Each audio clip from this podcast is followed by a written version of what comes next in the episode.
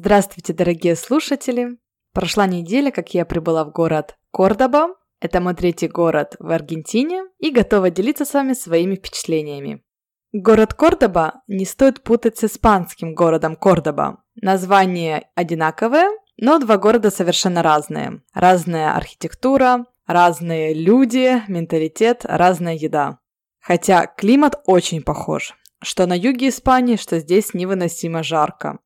Сейчас у нас одиннадцатое декабря, и на улице плюс тридцать два. Люди спасаются в домах или ходят в общественные бассейны, которых здесь немало. Река здесь есть, однако купаться в ней не получится. Мелководная и грязная, как, собственно, и все реки, которые я видела в Аргентине.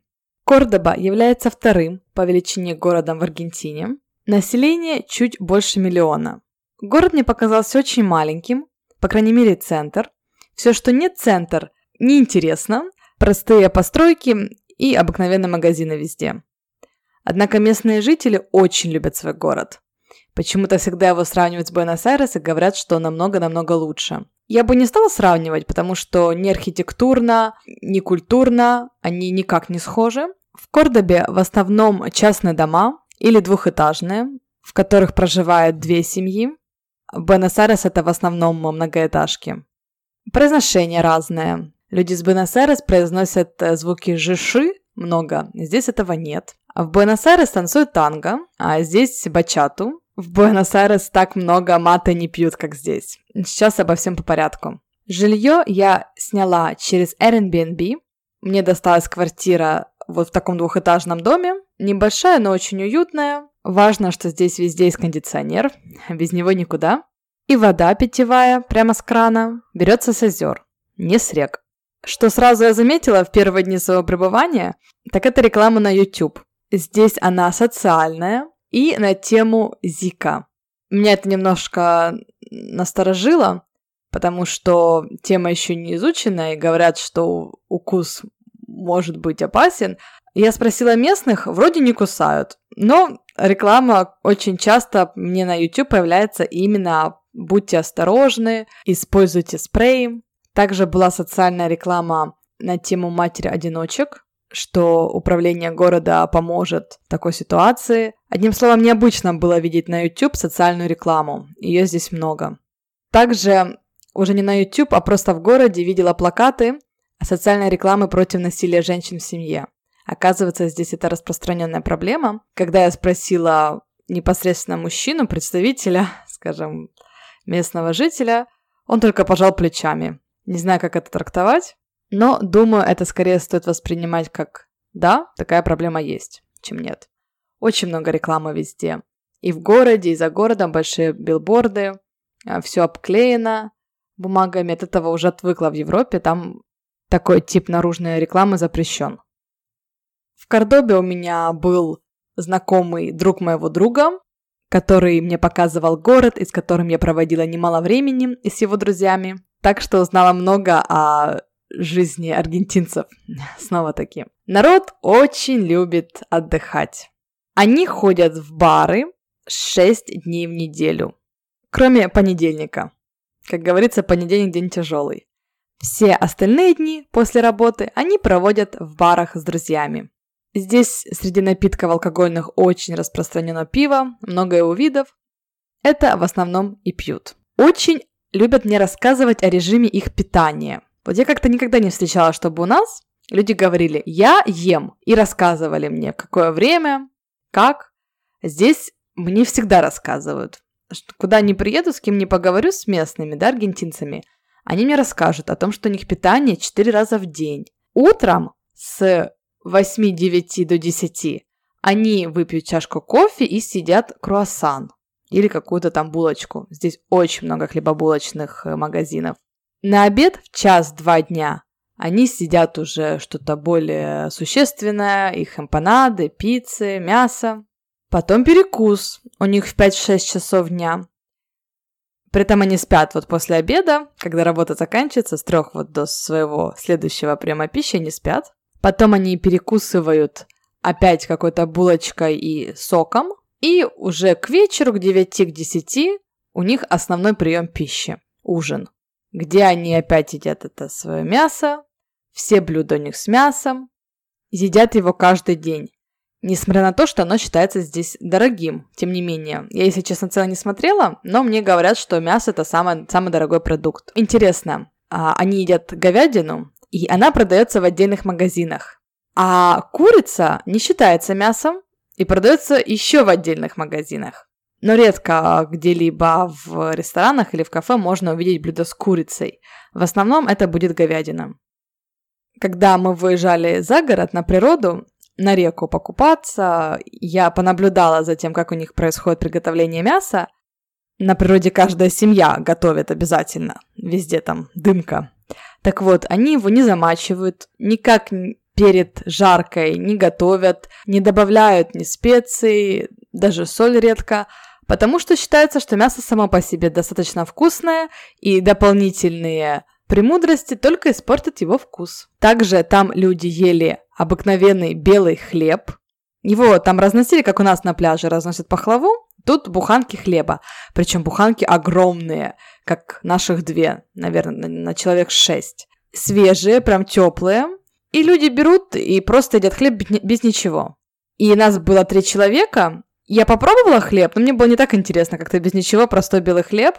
А мои друзья умяли всю буханку вот буквально за несколько, там, десять-пятнадцать минут, пока общались. Одним словом, аргентинцы едят очень много хлеба. Также они пьют очень много мате. Особенно на природе, я посмотрела, у каждой компании была чашка. Причем чашечка одна на всех. Это считается традицией и знаком уважения, что ты делишься своей чашкой, передаешь ее по кругу, и каждый через трубочку, которая называется бомбия, потягивает не спеша этот чай. Есть два вида. Есть мате, горячий, и у каждого стоит термос с водой, но было очень жарко, и мои друзья сделали мате холодный. Это когда добавляется лед вместо теплой воды. Или же сок, чаще всего апельсиновый. И получается вот такой себе напиток. Пьется медленно, не спеша и обязательно вот по кругу. Никогда не сбивается очередность. Даже если в компании пять-шесть человек, у каждого своя очередь, по кругу чашечка ходит. Когда вы уже напились, вы просто говорите «gracias», и тогда следующий круг вам уже чашечку не дадут, пропустят. Это значит, что вы напились, вам достаточно, и вы пропускаете свою очередь. Это было очень интересно наблюдать, потому что это было просто у всех. Не было ни одной семьи, ни одной компании, которые бы не пили мате. И в основном горячие мате. А, как я говорила, было где-то плюс тридцать с лишним. Но такая традиция. И каждый аргентинец мне рассказывает, как правильно заваривать. Для них это, я не знаю, или больная тема, или они чему очень-очень гордятся, или волнуются за качество приготовления продукта. Кроме Аргентины, мате пьют еще в Уругвае, немного в Парагвае, и все. Вот я дальше буду в Чили, мне сказали, что там уже даже не ищи. Такой культуры нет. Только у нас, бери и покупай у нас, вози с собой набор, а набор собой представляет чашечку, бомбию, потом сам мате, его где-то килограмм надо, потому что когда ты пьешь чашечку, надо пятьдесят грамм этих сухих листьев э, засыпать, и термос. То есть такой набор путешественника. У них у всех он есть. Но я себе так и не купила, потому что поняла, что листья вот эти мата можно купить только в Аргентине, а в других местах уже и не будет. Поэтому смысла нет, но мне нравится. Хотя многим не нравится, он очень терпкий, вкус травы очень насыщенный, поэтому иностранцам, путешественникам редко нравится этот чай. На природе также узнала интересные темы. Например, о том, что аргентинцы не женятся. Для них это дорого, свадьба стоит много денег, и они считают, что в этом нет смысла. Поэтому не празднуют и даже не расписываются. Когда я спросила, почему, ответ был очень простой. Зачем? Зачем, собственно, расписываться? В чем смысл? Они живут здесь, могут жить вместе годами, и даже когда девушка забеременеет, и когда родится ребенок, для них не является обязательным роспись. Так и живут. У нас бы сказали в гражданском браке, а здесь даже такого понятия нет. Просто нет брака, и всех это устраивает. И мужчин, и женщин.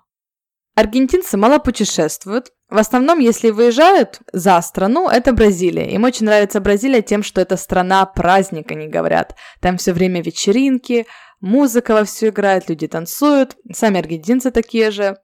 Поэтому из всех аргентинцев, что я знаю, в основном они вот выезжали в Бразилию. В другие страны очень редко, даже страны Южной Америки. Почему? Потому что дорого. Страны большие, автобусом не вариант, надо летать. А на перелеты высокие налоги, процентов тридцать от билетов, именно для аргентинцев, внутри Аргентины еще идет этот налог, в отличие от других стран рядом. Сейчас новое правительство вроде как это будет регулировать и убирать, но раньше было так, и доллар тоже дорого было купить, в принципе, как и сейчас, поэтому путешествуют редко, но очень любят природу и выезжают часто. Но основное развлечение для местного населения – это бачата и сальса. Она здесь везде.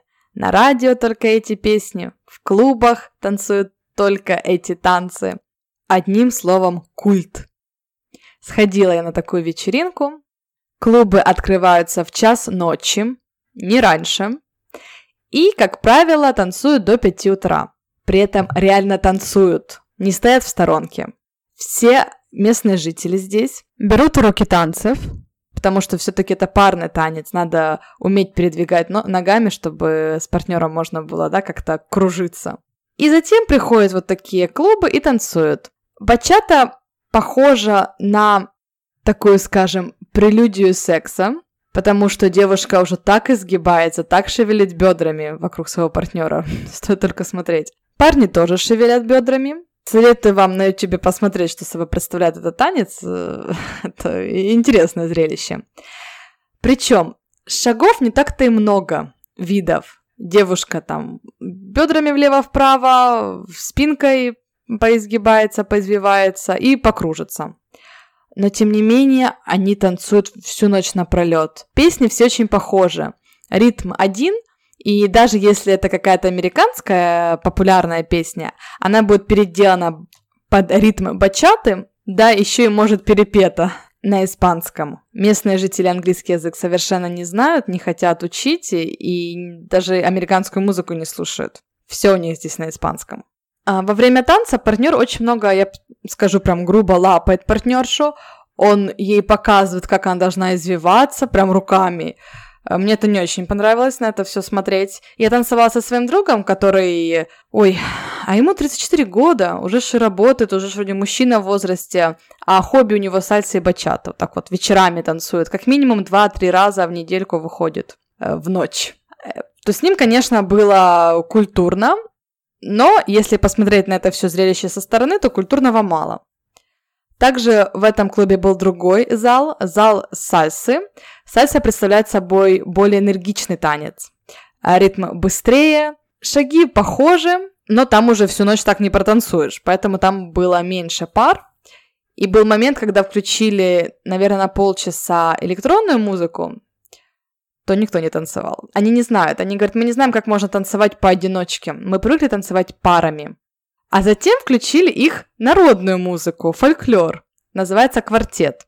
И все опять стали танцевать. Это было так интересно, что вот народная музыка, а народ танцует, знает. Но опять же, шаги очень примитивные, движения одни и те же, но не готовы их повторять снова и снова. Одним словом, очень танцующая нация. Неимоверно. Отдельно хочется упомянуть девушек. В клуб все выходят как на парад. Коротенькие шорты в основном, кстати, не юбки.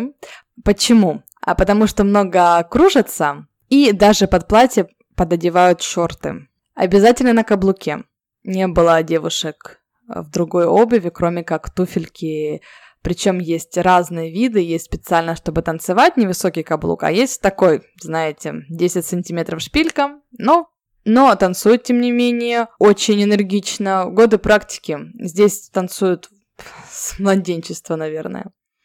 Ножки длинные, девушки, в принципе, худенькие, и неудивительно так танцевать всю ночь. У всех длинные волосы. Здесь я даже не видела женщин с короткими волосами. Вот так я сейчас подумать. А почему заметила длину волос? Потому что когда танцуешь, они вертятся, и прям вот их волосы тебя бьют со всех сторон. Обязательно же распущенные, много макияжа, это если выходить вечер. Ну, для них это такой праздник. Несколько раз в неделю. На этом круг интересов жителей Кордобы и заканчивается, если честно. В городе делать практически нечего. Все, что есть, это дискотеки, бачаты, сальсы, еда и мате. И еще что интересное заметила, в Кордобе много аптек-супермаркетов. Они вообще повернуты на всяких диетах. И когда заходишь в аптеку, она полна разными продуктами для снижения веса. И это не просто будет магазин, это будет полноценный супермаркет, огромный, с длиннющей очередью, несмотря на то, что работает там пять касс одновременно. Хотя нацию я бы толстой не назвала. В принципе, да, может быть, есть там какие-то полные люди, но в целом вполне в рамках. Опять же, думаю, это из-за танцев. Везде продаются подснежники, не знаю, откуда они их берут, такую жару. Но приятно, что люди здесь любят цветы, хотя очень мало растительности. Вот сейчас в этом регионе, где я, только деревья, и те уже бедненькие, сухие, желтеют от жары. Следующий город по маршруту Мендоса является столицей вина всей Аргентины. Вино с Мендосы я уже пробовала. Несмотря на то, что это было красное с тринадцать с половиной градусов, было оно очень терпкое. Очень крепкая. Или мне так показалось, потому что привычки пить нет. Ну, посмотрим, будет вот попытка номер два, я думаю, в Мендосе, потому что, когда говоришь Мендоса, у всех сразу ассоциация вино.